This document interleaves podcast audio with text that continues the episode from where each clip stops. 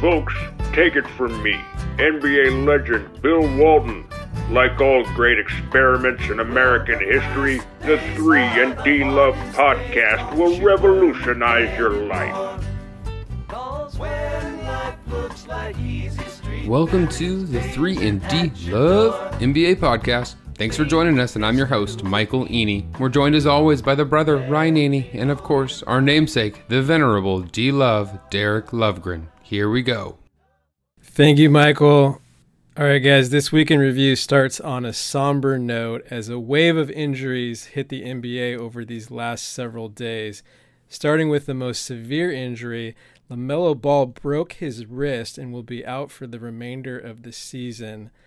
LeBron James suffered a high ankle sprain and will be out indefinitely. And Steph Curry injured his tailbone but isn't expected uh, to miss too much time. So definitely feel for LaMelo with the broken wrist. Obviously, he was the leading candidate for Rookie of the Year. Not sure if he will still be eligible for that award or not, but uh, really sad for him. It, it's certainly weird to have the presumptive favorites in both the MVP and the Rookie of the Year races get hurt in the same week. Wait, Nikola Jokic got hurt? he got hurt too? I didn't hear that. Isn't that why Embiid? Because The he co- did the not committee- win Rookie of the Year. Well, Brogdon uh, oh yeah, he played 31 games, I think. But the, the Lifetime Achievement Award committee called right and said and said LeBron James was the presumptive favorite. I think Vegas agreed. Jokic is next. He's going to get hurt. Giannis is going to be the only man left standing to get his back into his third straight MVP. Well, I'm just realizing I had Lamelo for Rookie of the Year and I had LeBron for MVP. I, this is uh, Tough tough me week for the pro- prognosticator. Watch out for Luka. He's coming, man. He's coming. Last one standing wins. yeah, seriously. Otherwise, guys, we are officially into spring, which means that this is the time where the amateurs attempt to overshadow the professionals in the NCAA tournament. So, unless you have the NBA League Pass, this unfortunate distraction means less NBA games available to watch. We are told that the an- amateurs bring more energy and fundamentals to the game, which would count for something if the pros weren't significantly more athletic and skilled. but I guess the tournament is an entertaining concept and your Would- work pools and whatnot. It, it would also hold some water if the the NC2A wasn't uh, taking advantage of 18 to 22 year olds all over the country. yes, exploitation as well. Yes. Well, and one of the differences you used to see people point out was how fun it was to see in the tournament the bench warmers, the walk ons do their little like leg kicks and dances and how excited they get for their for their teams and for the big stars in their team as they would play and, and win and compete. But I would take the current NBA benches against any NCAA bench any any day of the week and twice on Sunday. They are so fun. They're so engaged, especially now that they can spread out. Actually, they're all really tall guys. They're not stuck on this bench like just next to each other. They all have like the chair that Phil Jackson used to have uh, when he ended his coaching career, and they're spread out and they can really get going. Um, The royal some good chair. trash talking, some good three point. Uh, you know, theatrics. So uh, Kent yeah. Bazemore is very honored that you you recognize Yes. the value he's brought to the NBA. Yes, I, I wh- yeah. If that was Bazemore, I don't know if it was LeBron, whoever brought in that it was cool to be into it for the bench and to be excited and cheer on guys who might be younger than you and maybe not even much better than you, but you can still cheer them on. It's it's great. So uh, NBA all day. I thought that started with Popovich when he he took Patty Mills aside and he's like, "Look, Patty, part of your role here is to be a cheerleader on the bench in uh, 2014 when they won the title. He's like, everybody's got a role to play, so we need to come and make some shots, but we need some energy off the bench." I, I remember that. Patty took it up on. I, I will say, as an aside, in March Madness, I think it. I'm I'm generally a proponent of banning the charge, doing away with the charge call, but it really like what is it with college basketball and their in, an infatuation, refs infatuation with calling charges? Like it's literally a charge off.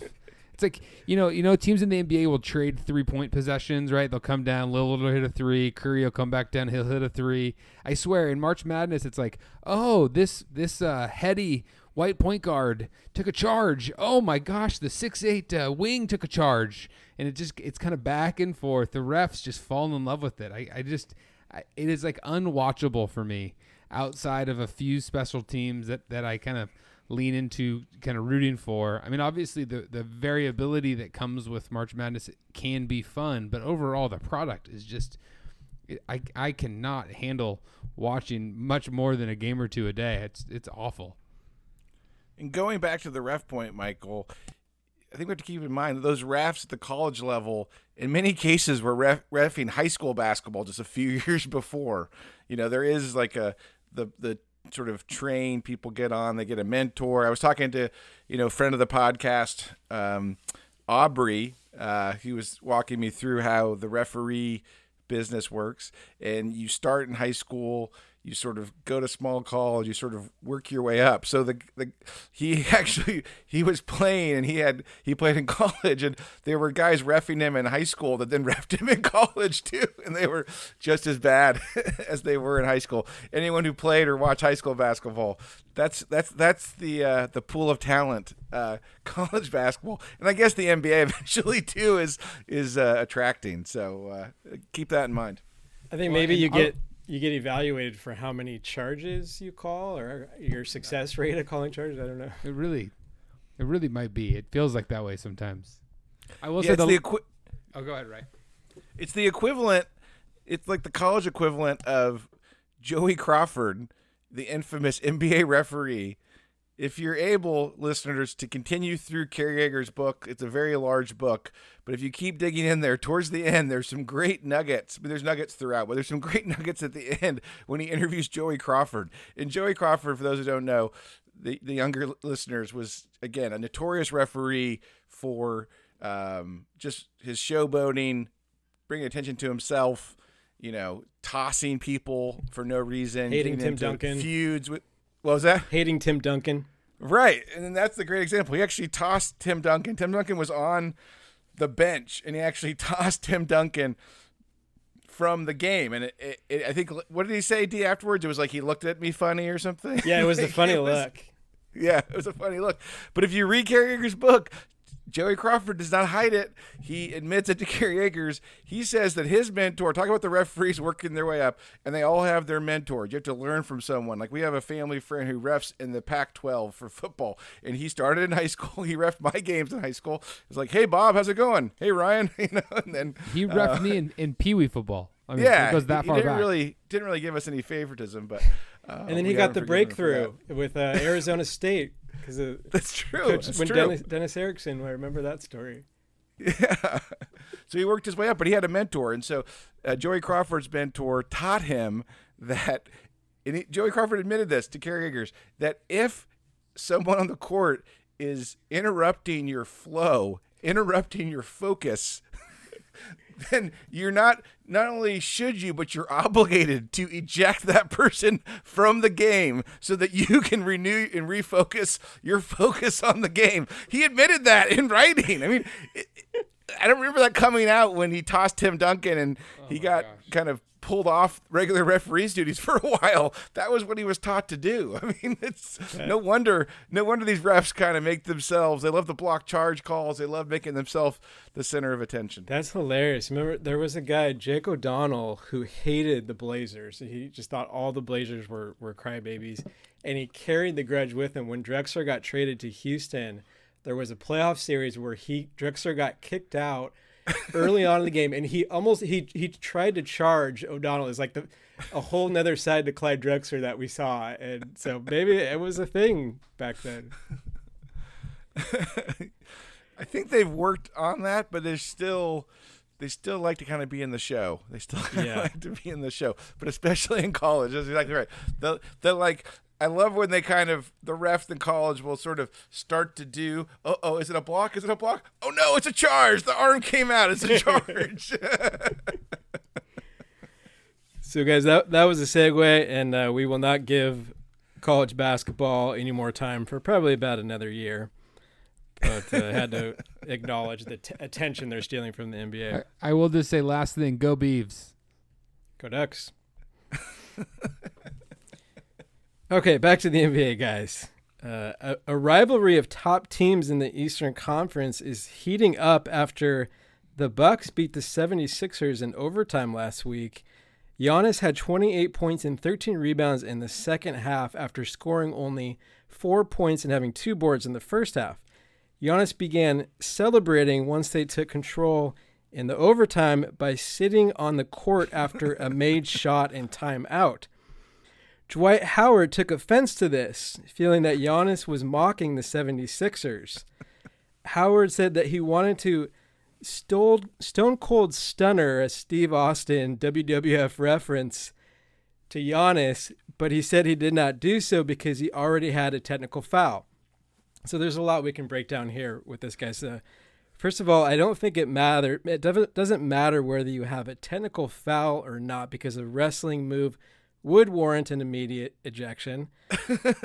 secondly, uh, good luck because Giannis is like 99% muscle and a good decade plus younger than Howard as well.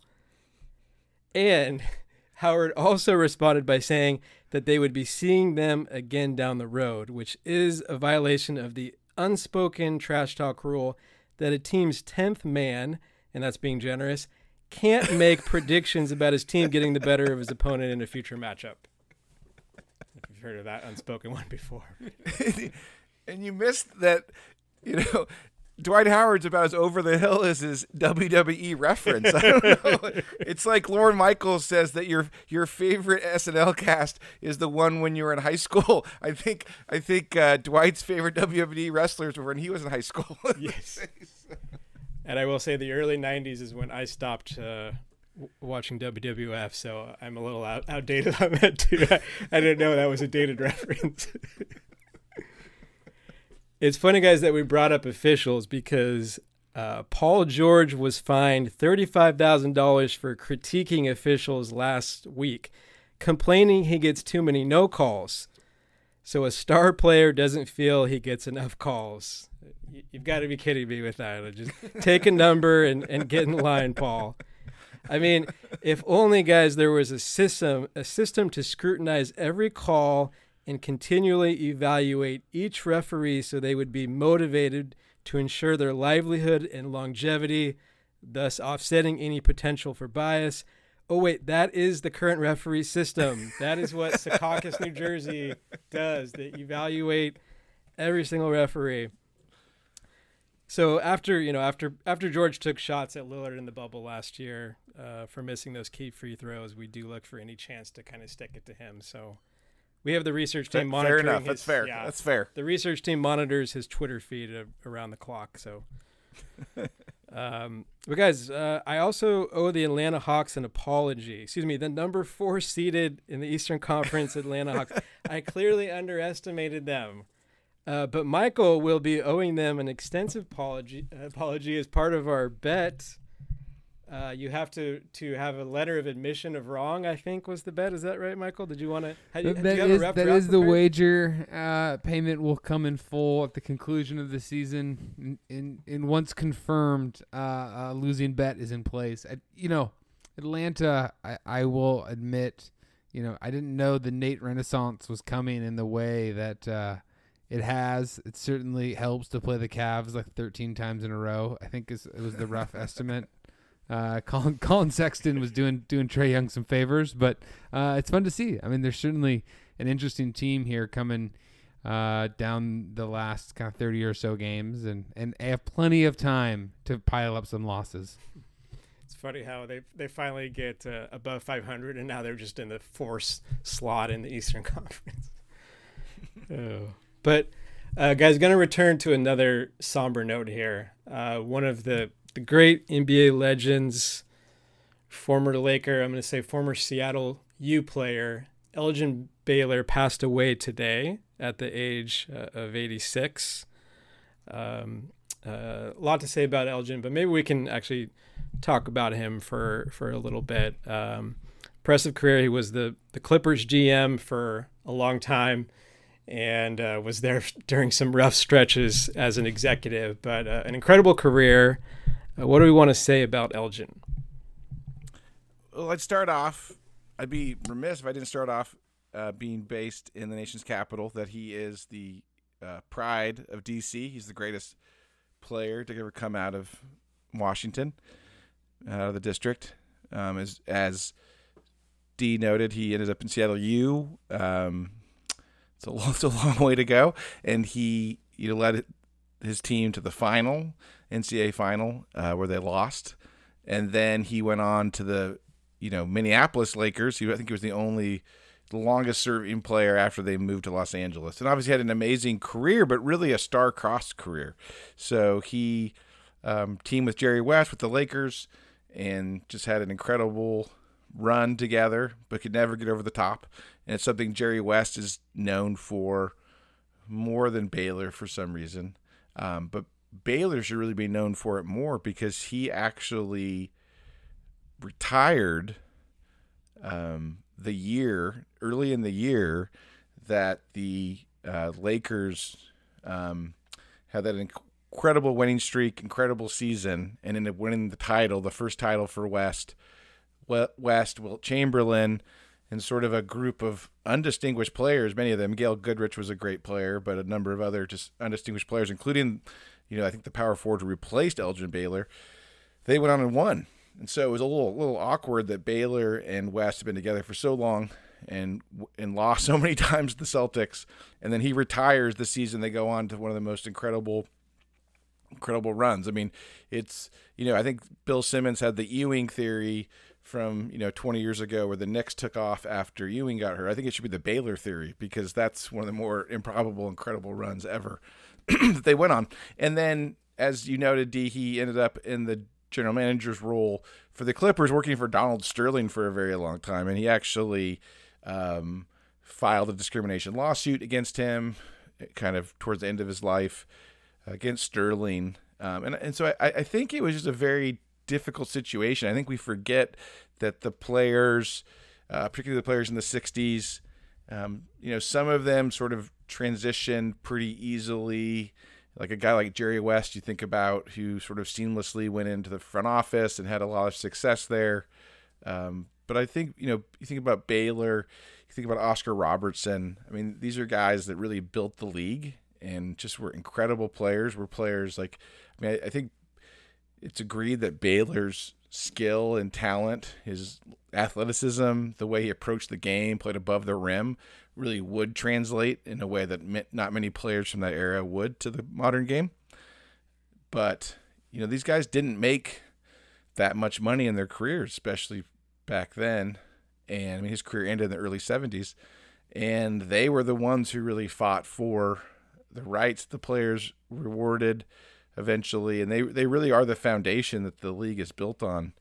Um, but you know, I think in his lawsuit against Donald Sterling, he admitted like he he he stuck around and worked for Sterling um, because he needed the job, he needed the money. Like he didn't have, again, he didn't have all his endorsements or salary for many years of playing in the league. So again, like a really you know star-crossed player, and it, it really a sad story in some ways. Like, I don't know if he was the easiest player to play with. He was a very like, you know, just a very unique guy, but incredible career. Um, it's sad to see him go, um, but uh, you know, rest in peace. He's a player that I think more than any other from that era, or at least among the few from that era that you could really imagine. I think translating to the current modern NBA, and and I don't say that as much to just say, hey, what would he look like in the year 2021, but more as a nod of respect to to an architect of of what the modern game became, right? I mean, players of his ilk are, are what sort of laid the foundation for uh, the vertical nature of basketball. I mean, right? We just interviewed Nick Green. We talked about some of the origins of the game, and it was very much sort of a ground bound run, non contact sort of game from its inception. And I think over time the game evolved. And, and so then when you layer in an athlete like Elgin Baylor, a player of his magnitude, it really set the foundation for what you know the 70s and 80s and and then and then onward really became right? This game that um this game that was vertical this game that was above the rim right? There's really kind of this this hang time uh, kind of type of game. It just doesn't exist i don't think without a player like elgin sort of uh, leading the way there. I think particularly um in the era in the 60s that he played in it's just it's so unfortunate the way that career I think ultimately turned out, but but he he in large part I think has received his due just as as a transformational player. And and so it's just it's so sad to see kind of some of the waning years there and the and the time with the Clippers and, and how everything played out ultimately with with Sterling and the and that franchise, but obviously Elgin um, you know has has a gave a lot to the league. And and that is something to be noted and, and remembered. And um, you know, so so his passing is is obviously duly marked as a result. And Jack McCallum has a great book. excuse me. I mean, it, about that '72 Lakers team that you know, won the title, had the the long winning streak. I think it was 33 game win streak, um, and then the one that Baylor retired from due to injury. So, and he compares it to the Warriors um, it's I mean McCallum has a lot of great books. It's not my favorite book of his, but it's it's it's really interesting, and just seeing Baylor's relationship with West, um, and just you know yeah to Michael's point, the influence he had in the league is really really astounding. Well, I think one of my favorite stories actually I think was there was an All Star game in the mid '60s that ultimately was sort of the, the, that resulted in the formation I think of the players union and they were demanding certain freedoms and flexibilities of player movement that and, and certain sort of rights and, and and ultimately trying to mature the NBA as a labor organization. And and I, and ultimately what happened was it all came to a head at an All-Star game where the players commonly accepted kind of being led by Jerry West and Elgin Baylor and Oscar Robertson were like we're not going to play if we don't get some of these things that we're sort of asking for. Um, and I think a, I think one of the, the, way the story that I've heard it goes was the the Lakers owner basically gave right. this ultimatum specifically to Elgin Baylor, which you know clearly had some presumably some racial motivations in that too. And and Elgin Baylor was basically like, "Sorry, man, like we, we're not we're not coming out." And basically the players called these owners bluffs and and got some of these rights that they were demanding. And i think the game was ultimately played and obviously the the rest is history. But that was such a foundational thing and an act of courage to see some of these players really stand up in a time where basketball was in its infancy right? I mean from a professional league standpoint the entertainment vehicle that we know today didn't really exist until you know the mid to late 80s and and so to see a player stand up in the peak of his powers right? I mean he came in i think in 59 he, he was i was done by 71 72 but you know in the peak of his powers in the mid 60s and and to leverage that power I mean, really falls in line with a few guys, a few titans of that era, but it's just a remarkable sort of testament to, to his courage and, and his ability to lead uh, the league in that era. Yeah, I didn't realize that he was not part of that championship team. I always thought he had his his one title. Me too. As well. I, I, the same thing. That, that was the same thing. I mean, I think it was even.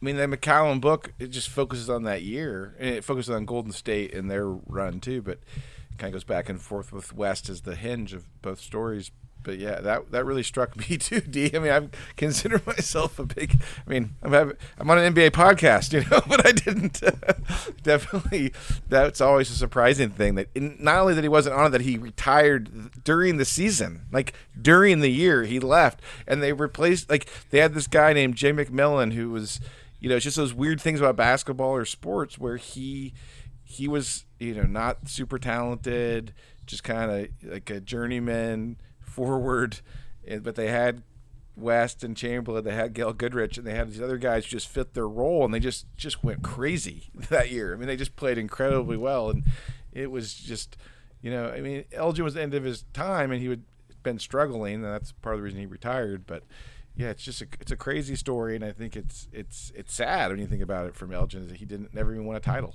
So. You can always get a pass for not knowing something that happened before you were born, even if you're a host of an NBA podcast. okay, thanks. We're not thanks. historians here, you know. I feel better now. If the research department got that wrong, it'd be another thing. But. they do have one strike against them, but.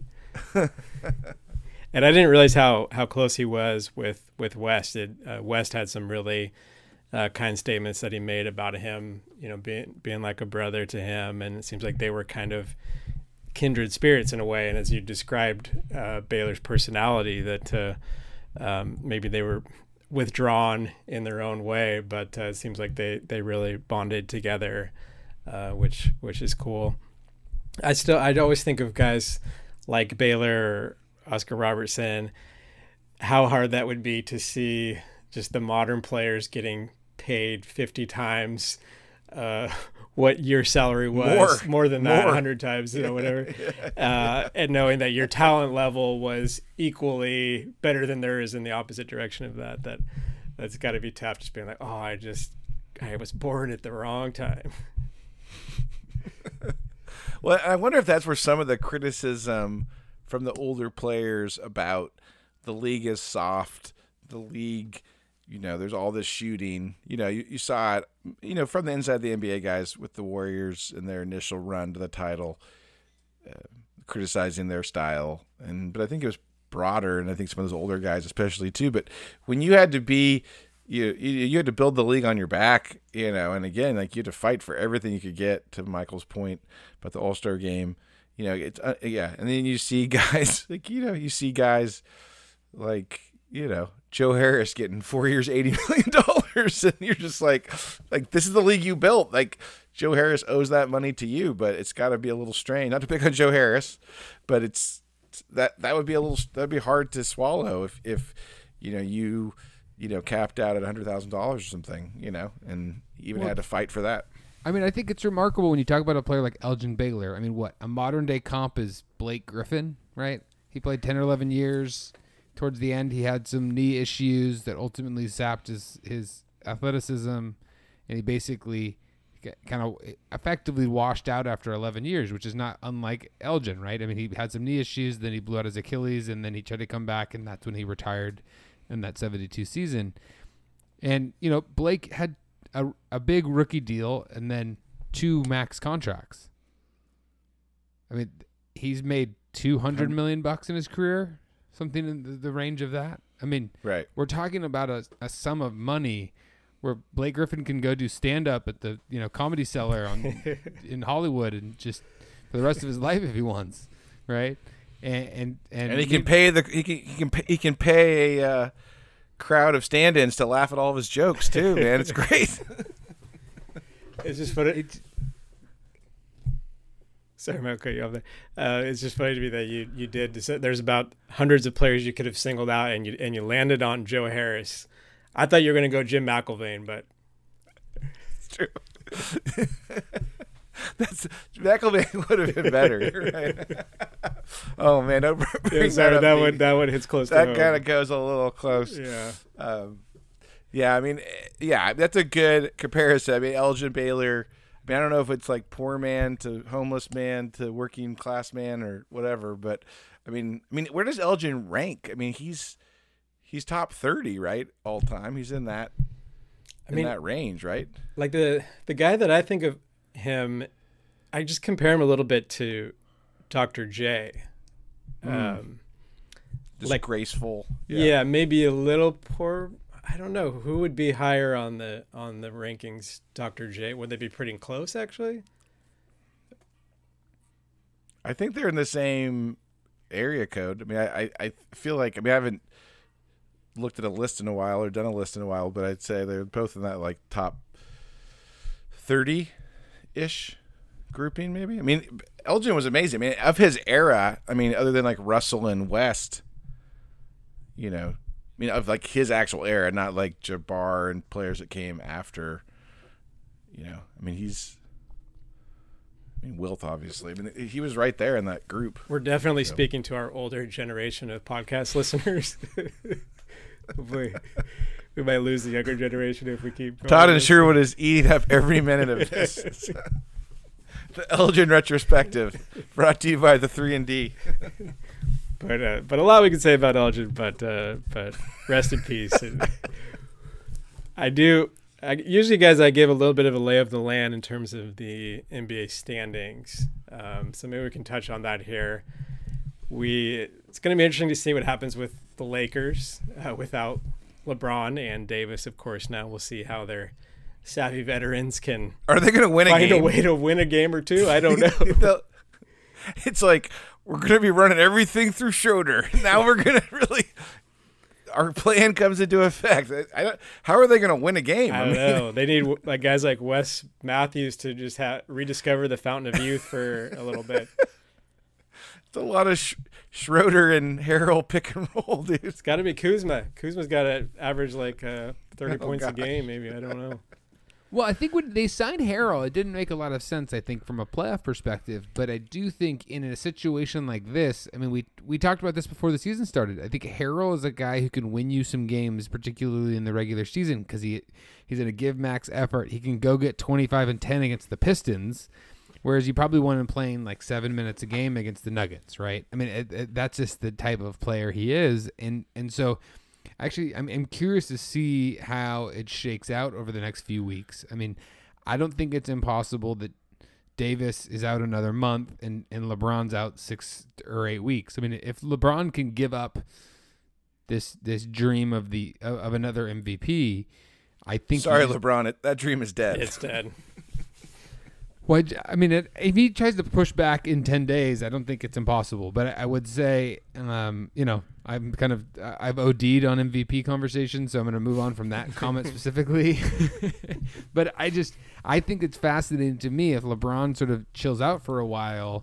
What where do they free fall to? Right? I mean, that's the biggest question here, and obviously the top six is a substantially different conversation than the seven through ten range because of the new element of the plan kind of uh, games that will happen right at the end of the year. And that's I think those play-in games are fascinating because clearly it's going to influence all it's going to influence the league across the board, right? There's only a few teams that can demonstrably say like we are not in playoff contention as we approach the trade deadline and as some of these teams that are higher up in the 4 5 6 range in both conferences kind of start to look at the the landscape and make some decisions about how they're going to manage their roster, how they're going to uh, kind of allocate playing time. You know, you hit on the injuries. I mean, LeBron and AD are out, KD is out, Embiid is out. I mean, you have all of these sort of serious players on the shelf for the time being, and it's a weird year, right? It's a sh- it's it's a shorter year. There's more back to backs. There's more, you know, three and fours, things like that, where you have these condensed rush schedules. I mean, this the the, the evidence suggests that we're going to run into more injuries anyway. So if you rush guys back, you're only going to compound those things. and guys are recovering from COVID. I mean, and, and you throw in COVID on top of it. I mean, it's insane to like- me. Yeah. And so you have all these different dynamics that to me is fascinating. I mean, I find it far fetched that the Lakers would drop out of that top six, but I don't think it's impossible. I mean, they're five or six games ahead of that sort of range. And, you know, if they go on a five, six, seven game skid, you know, that's only a couple weeks of, of, of playing time. And all of a sudden, you know, they're in the five seed. Um, So, th- but they, but they have they have Schroeder, they have Harrell, they have Kuzma. I mean, is there a fourth guy that Holton is it Horton-Tucker or like the like the dream? He can The score. dream of Lakers Twitter. I mean, is that their fourth guy right now? Guys, I, I think we're going to find out how injured Anthony Davis really is because if this has all been just a ploy to like make sure he's fresh for the playoffs, they may have to expedite those plans. People thought AD was upset when LeBron went down because of his friendship with LeBron and how it impacted their NBA chan- NBA championship opportunity. But really, it's because AD actually has to play now. Really. He was looking forward to taking the rest of the week, a couple weeks off. It's like would it's like with Durant, would he would he play if he absolutely had to right now, you know? Who knows? Yeah, with LeBron, you know he's like he, he has a serious injury. Yes. I mean, he we know that at least. So it is a bummer for him. I mean, it he you gotta love his competitive spirit to just I mean just to be like I don't I'm not gonna take time out. I'm not gonna do it. I mean, it's kind of a it's always weird with LeBron. You look at it and say, oh, is he is he actually being selfish? It's sort of like the selfish assist thing. It's like, is he being selfish by not taking time off? But we really want our guys to want to play all the time. But yeah, he his his competitiveness is underrated. I know when we were talking about Nowitzki and Kobe a few weeks ago in terms of guys you have you know such a strong competitive streak. And Zach Crane noted LeBron sort of fakes that he doesn't but he does. And he just like works so hard and so intensely and is so competitive. So yeah I hope hope he gets back quickly. And speaking of the playoff picture so I guess with the play-in tournament the Warriors will still be alive. But right now they're they're in nine, and Dallas has lock on eight, and they're they're kind of hitting their stride. Uh, what do we think about uh, our old friend Coach Kerr and the uh, Little Chief Triangle and the the Warriors, especially with Curry and the tailbone injury? At least he's going to be out for a little bit, maybe a week, but not uh, not a prolonged injury. But uh, what do we think about the the state of the Warriors? You know, Steve Kerr needs to just take a breath and step aside and just just relax for a few minutes. I mean, he came out today and a, he's doing a podcast with Raja Bell and The Ringer and and Logan Murdock, and he's quoted as just I think he says that he enjoyed last season's 15 and 50 season compared to the 19 year with the last Durant like the last Durant season. He, so did we he enjoyed his lottery season even better. I, I, I, just don't know what's going on in Kerr's head. I mean, last week we implored him to be true to himself. I'm not totally sure that may, they may have been misguided, to be really honest. I kind of just want. I mean, maybe we can bring Luke Walton back in a temporary role. that worked out pretty well a couple years ago. Maybe he needs to go in for back surgery. I don't know, but like Steve Kerr. There's is, alternative therapies available, Steve. Just go, relax, take it easy. I was saying earlier there was a there was a precedent for this. Uh, Chuck Daly was when he coached Orlando toward the end of his career. He's like, I'm having more fun here than I ever had winning championships with the with the Pistons. Even though it's a it's a you you hear coaches talk about how their lives are not complete until they get a championship. Uh, but there's there's a expression we have in the counseling world. It's not expression. It's sort of a concept. Uh, uh it's called hedonistic adaptation, which means you get what you want in life, and then you realize it's it's a uh, it's not so great, and it wasn't quite as great uh, along the way as you thought it would be. The journey Did you just describe so... Kevin Durant. I, I, think. I think yes, yes. Hed- is, hedonistic our, adaptation. Is our last guest, Jonathan Charks noted? Even NBA basketball players are unhappy for the most part, so and they have the greatest jobs that anyone could ever hope for. Because you reach. You know, I, Oh, go ahead. I, I, I think yeah. Sorry to interrupt. I, you know, I, I think part of it for Kerr is that Durant leaving really impacted his own identity as a coach because I think his identity was that he is a great coach for great players, right? Just like his his his mentor Phil Jackson, and to you know similarly at least till Kawhi left Popovich, where they had the strong relationship with their stars and you know they just stuck with them and you know Durant really you know really changed that because changed that narrative because he didn't have time for that. He didn't have time for Kerr and Kerr's you know his his voodoo didn't work on Durant. It didn't he didn't come around to it. Um, and that speaks to Durant's, I think, both his strength and weaknesses as a player and how he approaches the game. Um, but I, I just think for Kerr, that you know, isn't something he can ever really get over. Just that, why would you leave? Like, why would you reject this team and this opportunity we have? Now that we know they all got hurt, I mean, they would have been a lost season. He would have been 15 and 50 either way, even if Durant hadn't left. But I, I just think Kerr is still he he just have an identity crisis, I think, and it's like now he's this coach of this middling team. He's not able to really lift them up without Clay. You know, you see the way he's gone after Wiseman. I'm definitely concerned about him. He might need to get a ranch in Montana and go out there for a while and watch the buffalo or something.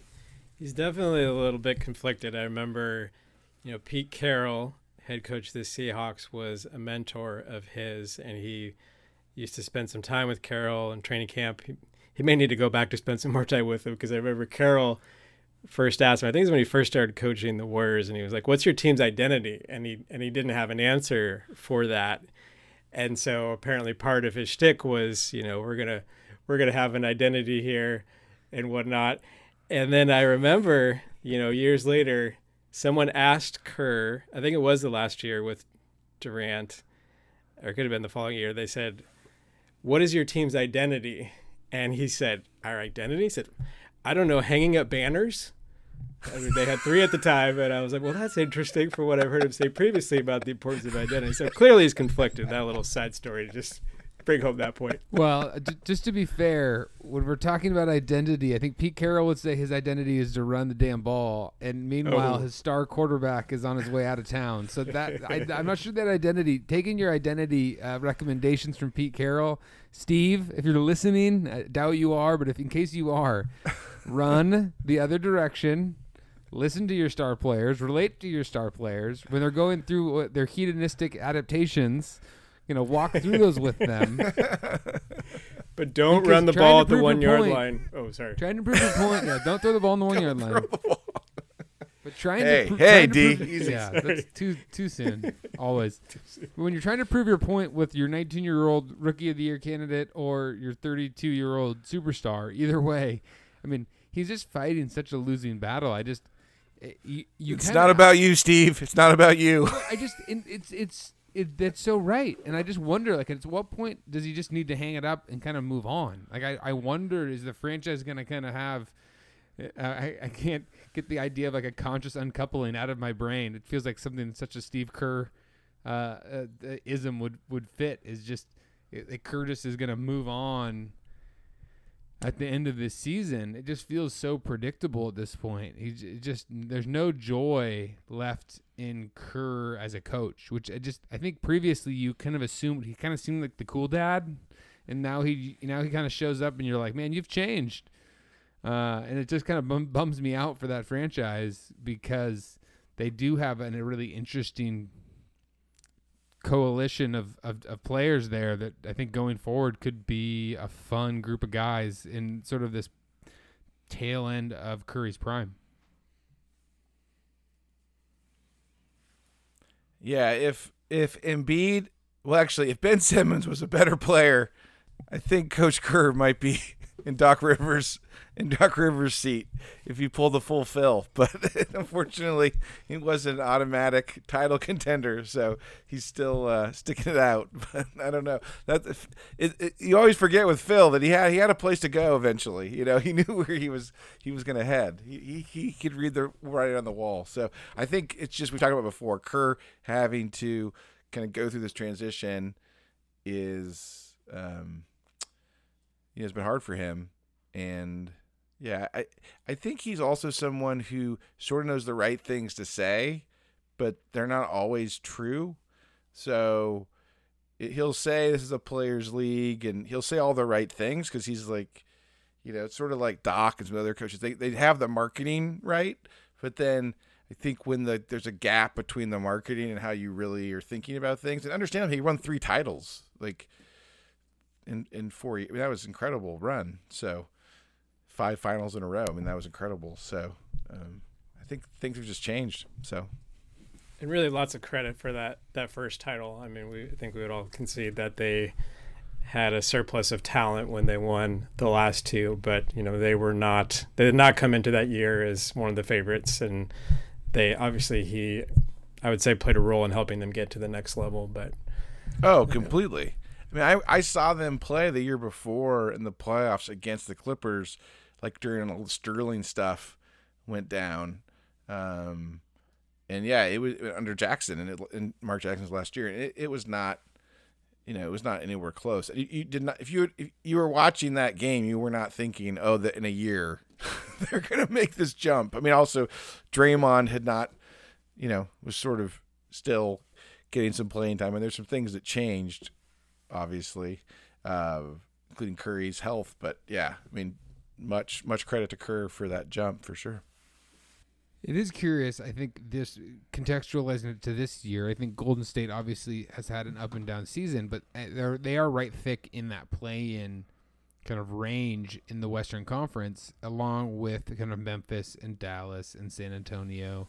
But you know, in Portland and Denver and the four and five are kind of in, in spitting distance of it too. And it's just a fascinating thing for me as we come to the trade deadline is this allure of the play-in tournament for teams that are sort of on the outside looking in that maybe haven't had success in the last couple years or in the last decade if you're the Detroit Pistons the idea of getting into the playoffs I think is is pretty tantalizing for some of these teams. But like to me I ask my question the question is like what is so attractive about even getting into a play-in tournament where you're going to play one game and probably lose, or even a couple games, and all everything has to go right for you just to get absolutely curb stomped by the Milwaukee Bucks or the Philadelphia 76ers or the Utah Jazz or whoever it is, right? These teams that are trying to get that are really pushing for it. I'm just I'm really fascinated to see how this plays out coming down the the, the this last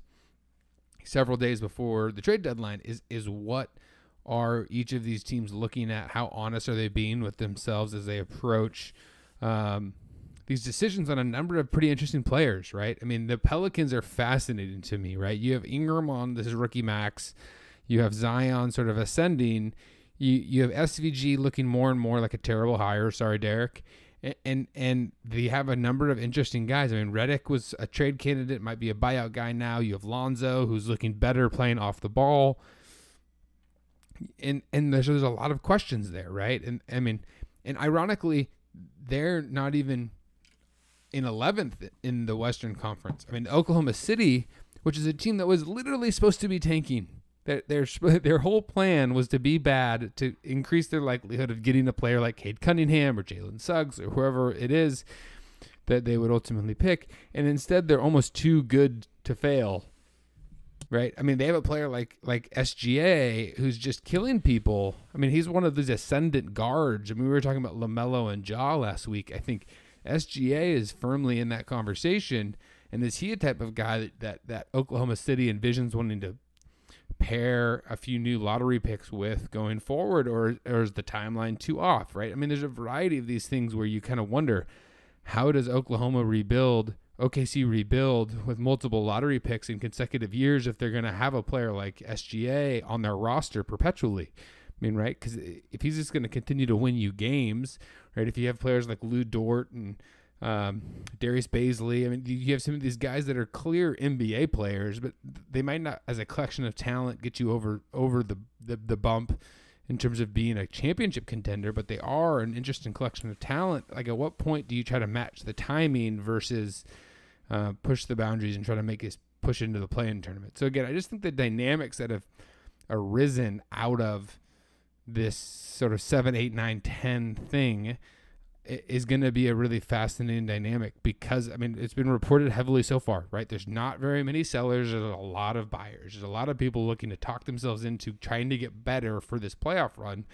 because of the perceived nature of the playoffs being pretty wide open.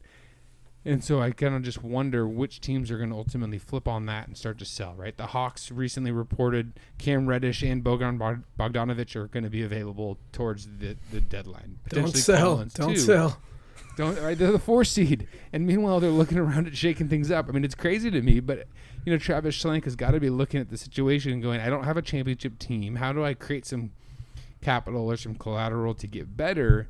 and recognize the deficiencies that I currently have, right? I mean, it, it's just an interesting dynamic and a new wrench that hasn't previously existed in the league where you know, until last year, I mean, before last year, eh, where we're at in the season right now with 30 games left, you start to kind of see the haves and the have not separate, and it's just not happened yet. It's delayed even further. So I'm I'm I'm pretty interested in seeing what that looks like, and I think I'm of the opinion that some of these teams need to really kind of look in the mirror and recognize what it is and and get on with their life. Um, but it'll be interesting to see. I mean, what what is that for you guys? Is there any specific teams that you guys look at and kind of go, "Wow, why, what are they doing? What are they thinking here?" Yeah, because of the mismatch of supply and demand, Michael, that you were referring to, because of the play-in tournament and more teams thinking they have a chance or having a chance to get in, at least to play a game or two in the playoffs.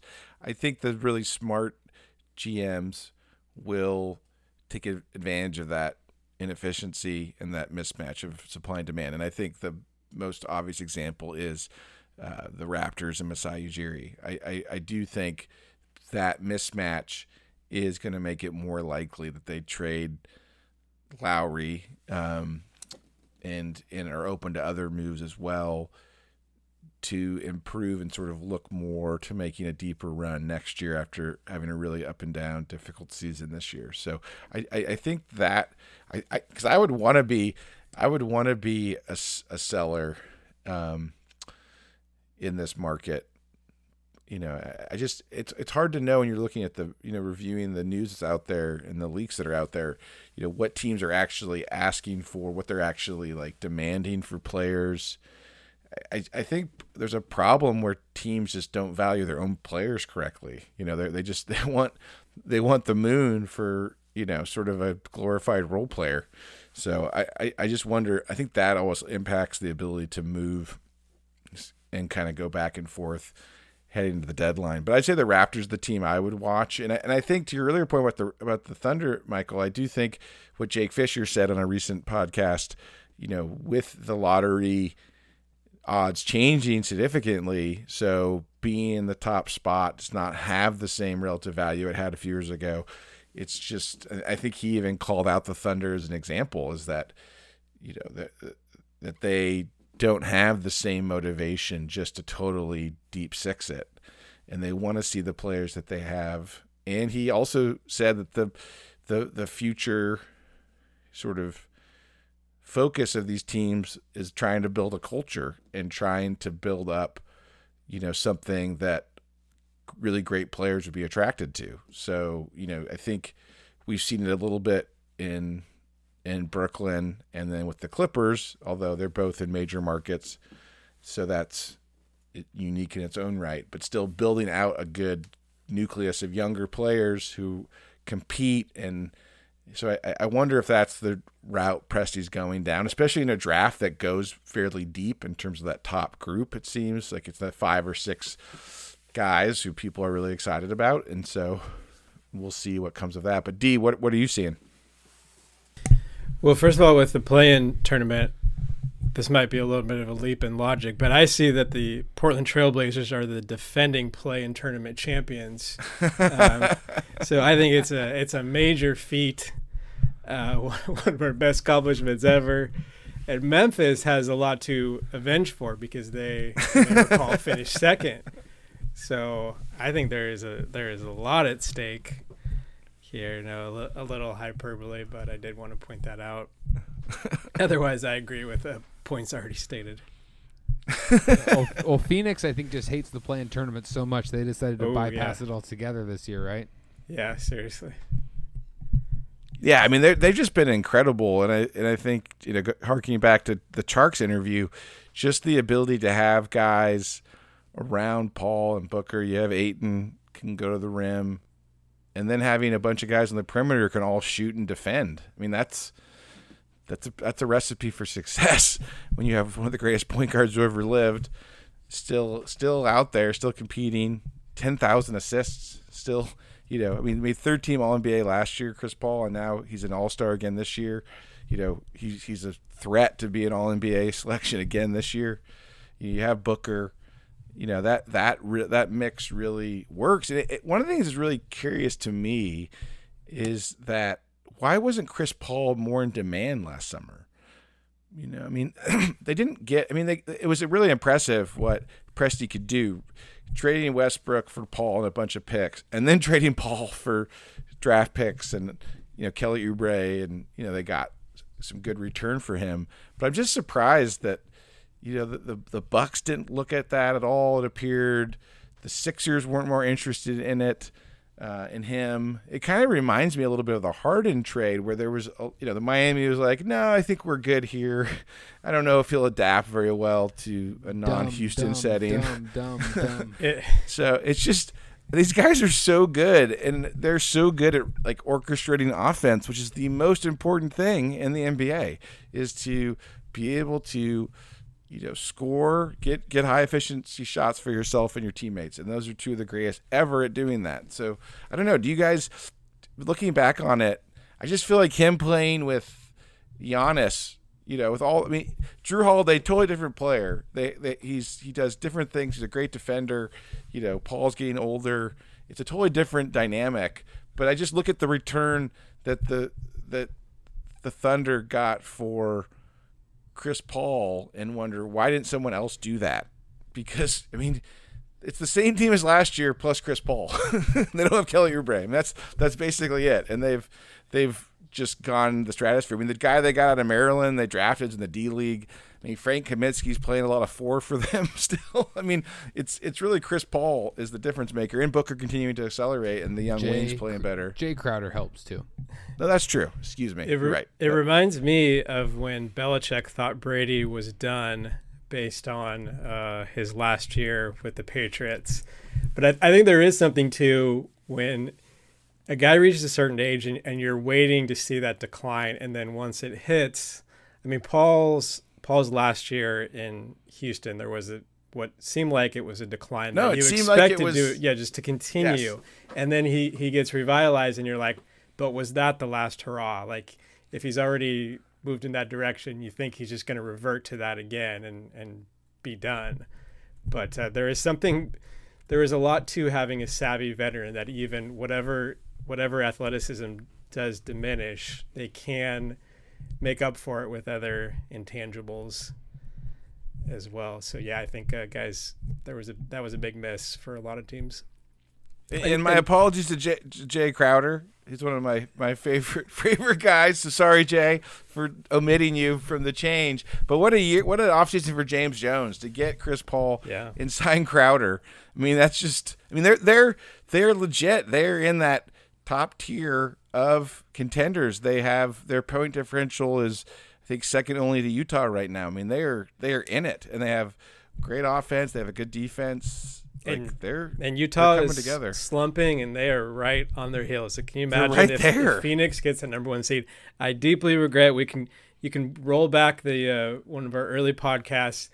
Right after they got Paul, I was like, "Hey, there's a big three here." I was saying there could be a contender, and then I backed off because I was uh, I didn't fully commit to it. So D, I don't Deeply even know if we released that one, so I yeah, think you're admitting I, it. I had into the ether. ambivalence.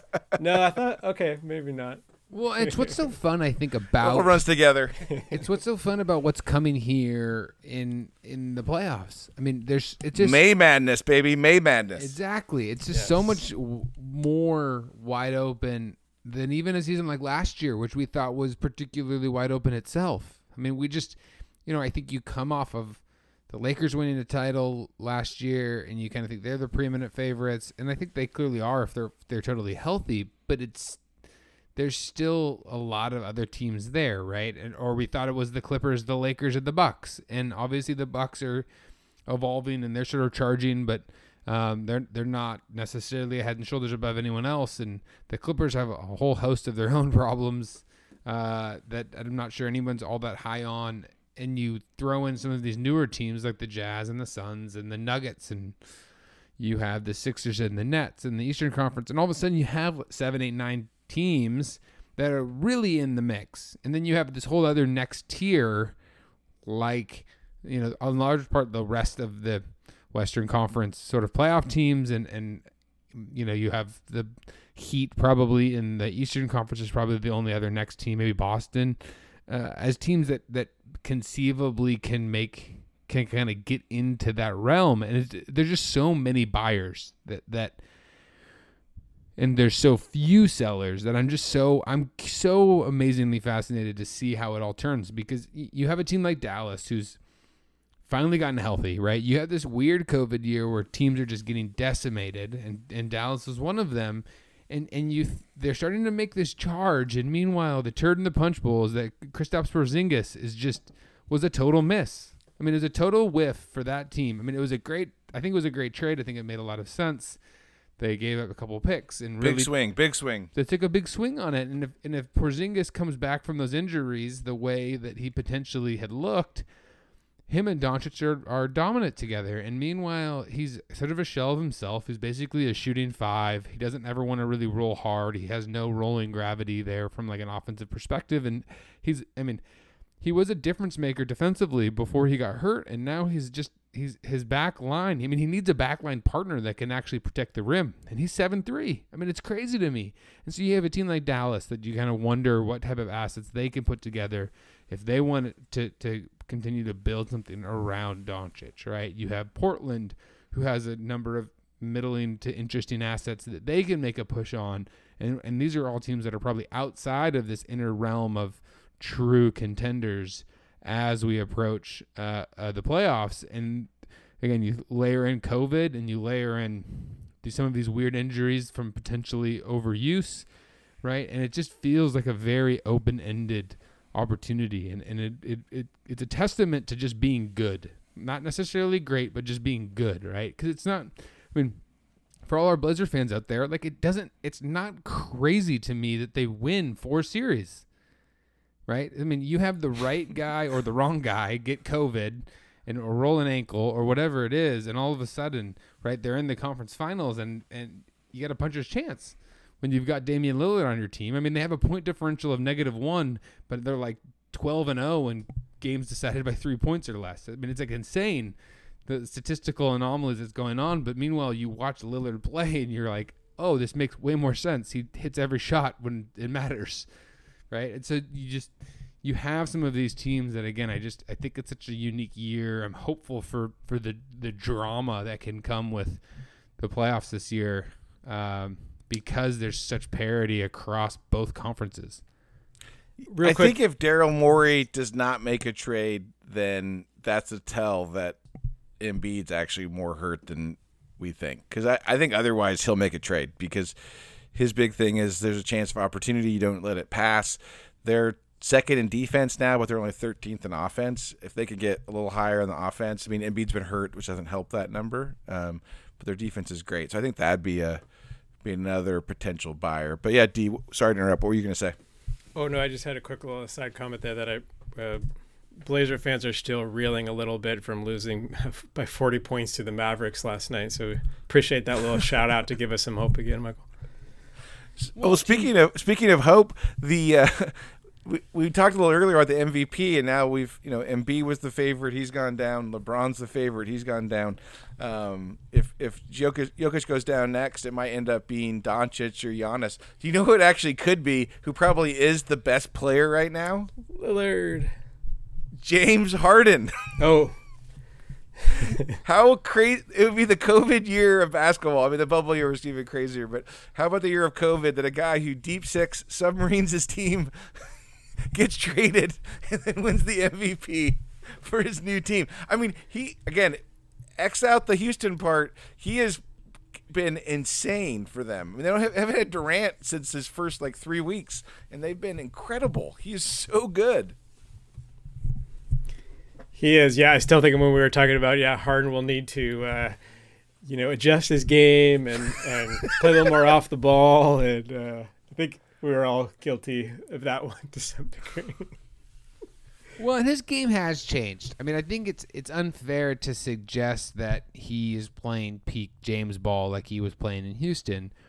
And I think it's in large part to the point Charks made on, on the pod a couple uh, days ago. It's just Houston had this inability or unwillingness to go over the, the cap or go into the tax.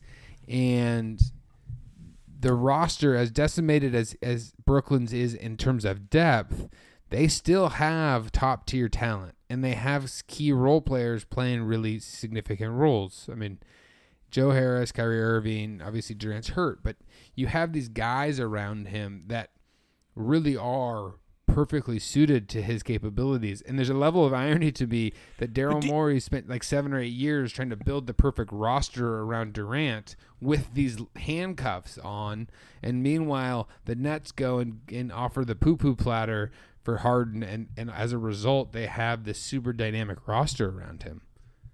I mean, do you with Durant out though? I mean, I agree with what you're saying. If Durant's playing, it's a totally different ballpark. But if he's not playing, is this roster really better than the 65 win Rocket roster when they hadn't gone super small yet? Capela was very strong at center. He's better than any center that they have. You know, Paul was, you know, was hurting, right? I mean, to D Love's earlier point, he was sort of in that he was we were fearful he was cratering. He was just taking a little dip before he jumped right back to the top of his game. Um, they had a number of role players around him at that point. I don't know. I, I don't think the roster is is that different. I mean, what what do you see with that, Michael? I just think I think that the the players in Houston, right, that Paul era team, right? Chris Paul, I think, is duplicative, is more duplicative of James's capabilities than Kyrie is. Kyrie, I think, is a natural two guard. We're seeing him in peak in this, and I think it's why actually, you know, Kyrie is such a fascinating player playing alongside uh, Harden, and it, and it's actually it's it's actually it, it put a light bulb off in my brain about why Murray and Jokic are so funny together. But I'll go into that later the thing about Harden that I think is so fascinating is is he has Kyrie alongside him as what functionally is a two guard, and then he has Joe Harris, who's who's like the best shooter he's ever played with. Is that I mean, is that a fair comment? I mean, I think it is. I'm trying to remember all of the instances, but in, maybe in, other than Chris Paul, but yeah, a little Sure. better than Eric Gordon, I think. Well, and Gordon again is another player who who in his you know peak of his powers, Eric Gordon is a good shooter, but he's more traditionally still going to be a one-on-one player. I mean, when he was coming out of Indiana, when he was in and and with the Clippers in the first couple of years, I mean, what he was sort of regarded as, and when he went to New Orleans, he was regarded as sort of being this bowling ball, physical, slashing player. And then he uh, obviously evolved as a shooter. So I just think that roster was created in such a way What about Ryan being Anderson? more duplicative. more duplicative to Harden's Trevor capabilities. Ariza, Well, and that's, I mean, Ariza. not against the Warriors. some of the statistics you've seen. I mean, I think w- in, when Tucker got traded, it was fascinating to me. I, I would there was some analysis done that he literally has like the best over the last several years of his career. He's had the best sort of um, serving of, of three point attempts, like the best looks, right? The most open, the most standstill, like just money in the bank, and he shot like 34% on those. Which again, mid 30s from a corner three point shooter who plays good defense, you sort of accept that. And he's like, oh, he's a three and D guy.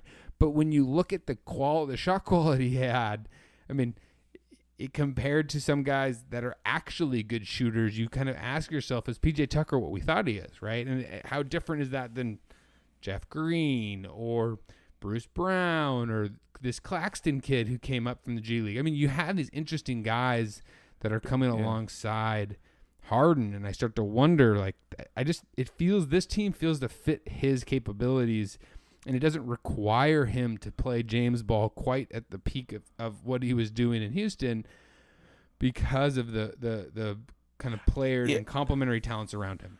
I, I hear you on late James there. I, I think when they went full ISO, I, I think this is more what it reminds me of is kind of earlier, like early D'Antoni when they were like really good with Chris Paul. But I take your point that, you know, I, I agree. Kyrie's back to his Cavs days where he could just like hunt.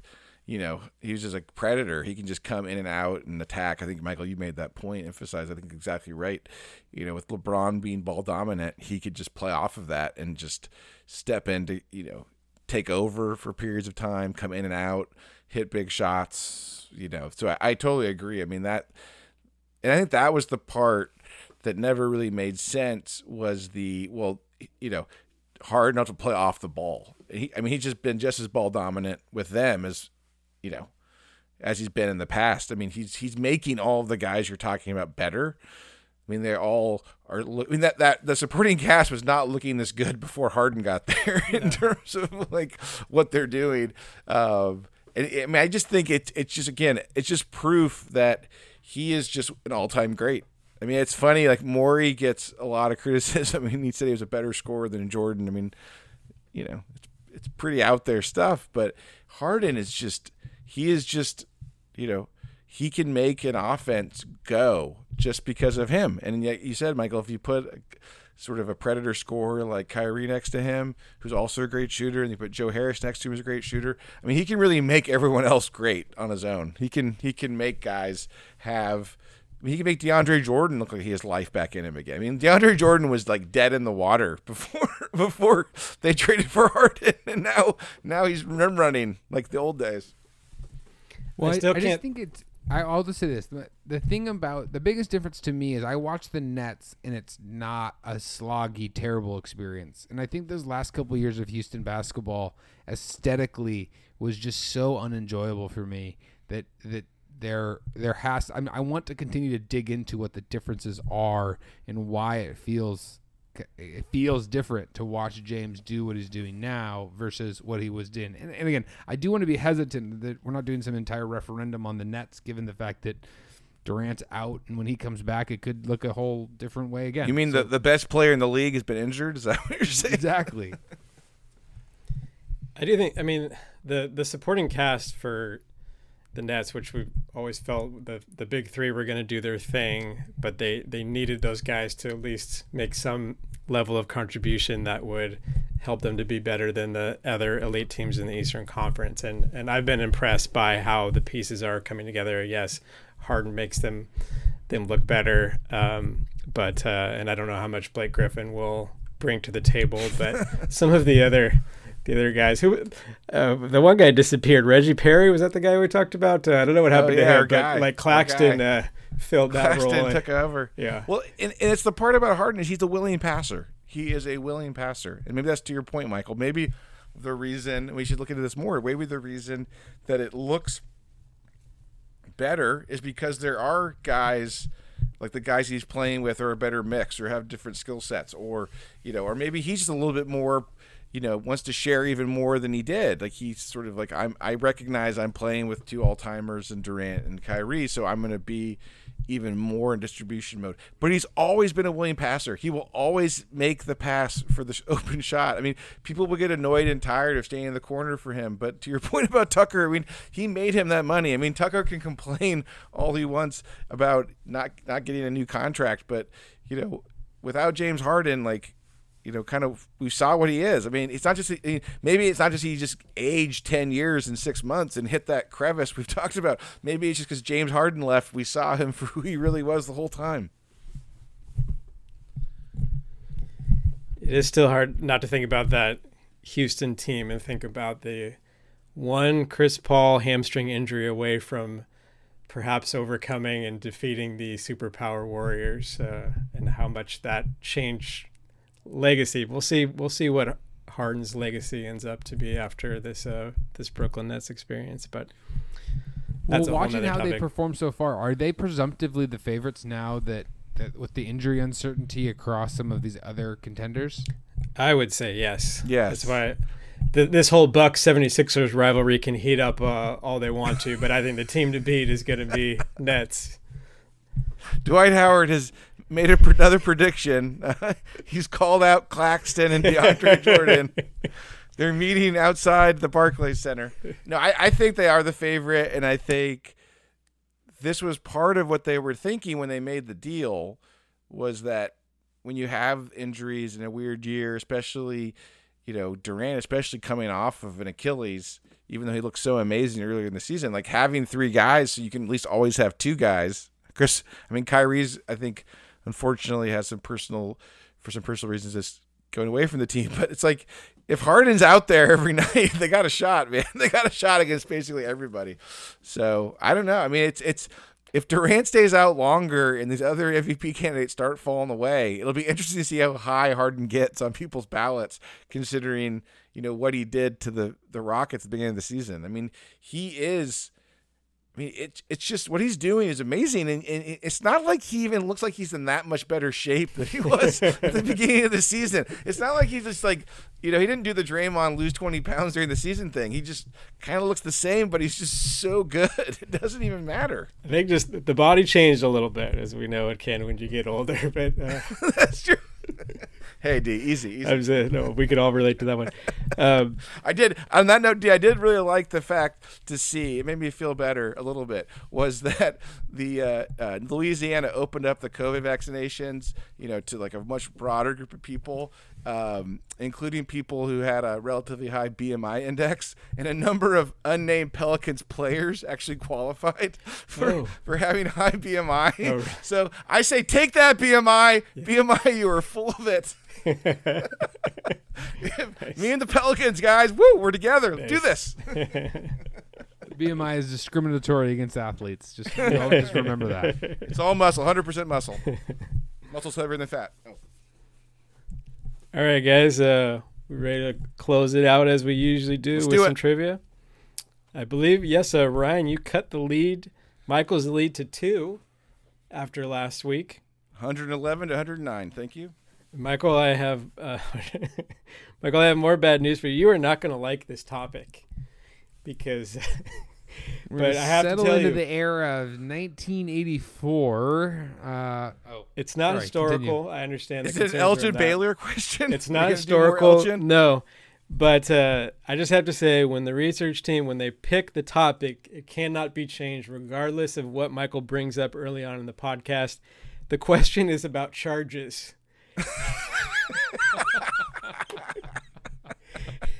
the question is which NBA player leads the league in charges drawn per game? Courtesy again of our lead. his, historically or currently? So currently in this season, right now, which player leads the league in charges drawn per game? Okay. As opposed to the other category here, which is charges drawn per 36 minutes, but uh, we're going to stick with per game. So- your four candidates are Montrez Harrell, Charlotte's Caleb Martin, Thaddeus Young, Thaddeus Young, excuse me, that's right, or Kyle Lowry. Which of those four guys leads the league in charges drawn per game? Let me know if you need to repeat the answers. Well, I, would, I think I'm going to rephrase the question: Is which player leads the league in define the intention of the game of basketball and actually getting in the way of their offensive player instead of actually challenging the ball at the rim? Better known as a charge. I, I think that's the better way to phrase this question, and to also uh, display my my hate, my vitriol for the charge. I just it does not make sense to me in a team in a game with the best athletes in the world. Why would we incentivize Kyle Lowry, my answer to this question, getting his big huge ass in the way of the best athletes in the world? Easy, easy. uh, excuse me, excuse me, uh, in the way of our athletes, and it, it it it defies the intention of the game. I'd rather watch the high flyers fly and get challenged at, at the peak of their powers. But my answer is Kyle Lowry. I think that uh, he is a well regarded uh, charge taker, uh, and, and and he's a heady player. So give it to him. He's using the rules to his advantage, but it certainly is. Uh, is is something that I I'm not here to watch. So, uh, Rye, what do, what do you think? So basically, this answer is the head incorrigible of the uh, of the current NBA. Is that is that right? James Naismith would not uh, not like these guys in his game. He come up with some new rules to make sure they weren't affecting it. I, as an aside, you know the f- the few moments of the NCAA tournament that's come come on when I haven't been able to, to escape them is. Uh, it, I do think the, the college game is somewhere between Springfield and the NBA right now. I'm not sure if it's the 1920s or 30s or what. I mean, there was some really bad 7-10 matchup I was watching, and it was it was like 17 to 12 with like six minutes left in the first half. It was like a sunset varsity basketball game circa 1996. Man, it was just it was ugly, ugly as they can come. Uh, so so we'll see about that. I, yeah, I, I, my last question is, is is for this D going forward. Can you confirm if you can answer the question without getting any of the options? do you get an extra point? Because I agree that it is D. Kyle Lowry. That was going to be my guess before you even read the answers. I got a little worried when D till D came up, but I will also go with Kyle Lowry. Thank you, guys. Well, that that was an interesting response to that question, and we appreciate the the passion, Michael. But uh, in the future, we won't allow you to deconstruct the questions in, in such a way. But uh, I, regardless, I cannot penalize you for that. You both got it right. There will be no points awarded, or there. Uh, in terms of the head-to-head, it's a push. So, nice job. Uh, My my question is is what was the background on on the alternative options? Like where where did Caleb Martin is he actually on the list for charges drawn per game? number three. Wow. Yeah. Is he one of the twin brothers? Is that Caleb Martin? Yeah, I can't keep keep them straight. I just I love when twins end up on the MB, in an NBA team together. I mean, how improbable, right? That you have brothers, let alone twin brothers, good enough to both be NBA players, and somehow more often than not they seem to end up on the same team. I mean, the more I, I mean, now are in the same city, but uh, I think one of them took a discount at one point to stay. No, that's in what I Phoenix. say. The next step is to pull the Phoenix Suns trick and sign them both to below market deals to keep them together ostensibly, and then, then trading one immediately. So that's Trading one to, to, to I wouldn't want the Morai on my on my bad list. The Lopez twins, you know, we can deal with that, but the Morai don't want to don't want to Well- mess, man, with those guys. Guys, what it comes down to is there is always room for a player who knows how to take charges. So Caleb Martin will always have a future in the NBA.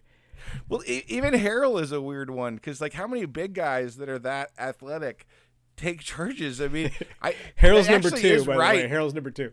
Yeah, he takes a lot of charges. it's like you don't Literally really see that with point. his like dunking and yelling at people. Is on the other end he takes charges and yells. So good for him doing it both ways. All right, guys. Well, thank you. That was a spirited one. And uh, our apologies to Jim Nantz, but we did not want to talk about college basketball. That's all the time we have for today. Thanks for joining us at the 3 and D Love NBA podcast. We'll be back next time, but until then, remember, throw it down, big man. This isn't just a great podcast, it's a triumph of the human spirit.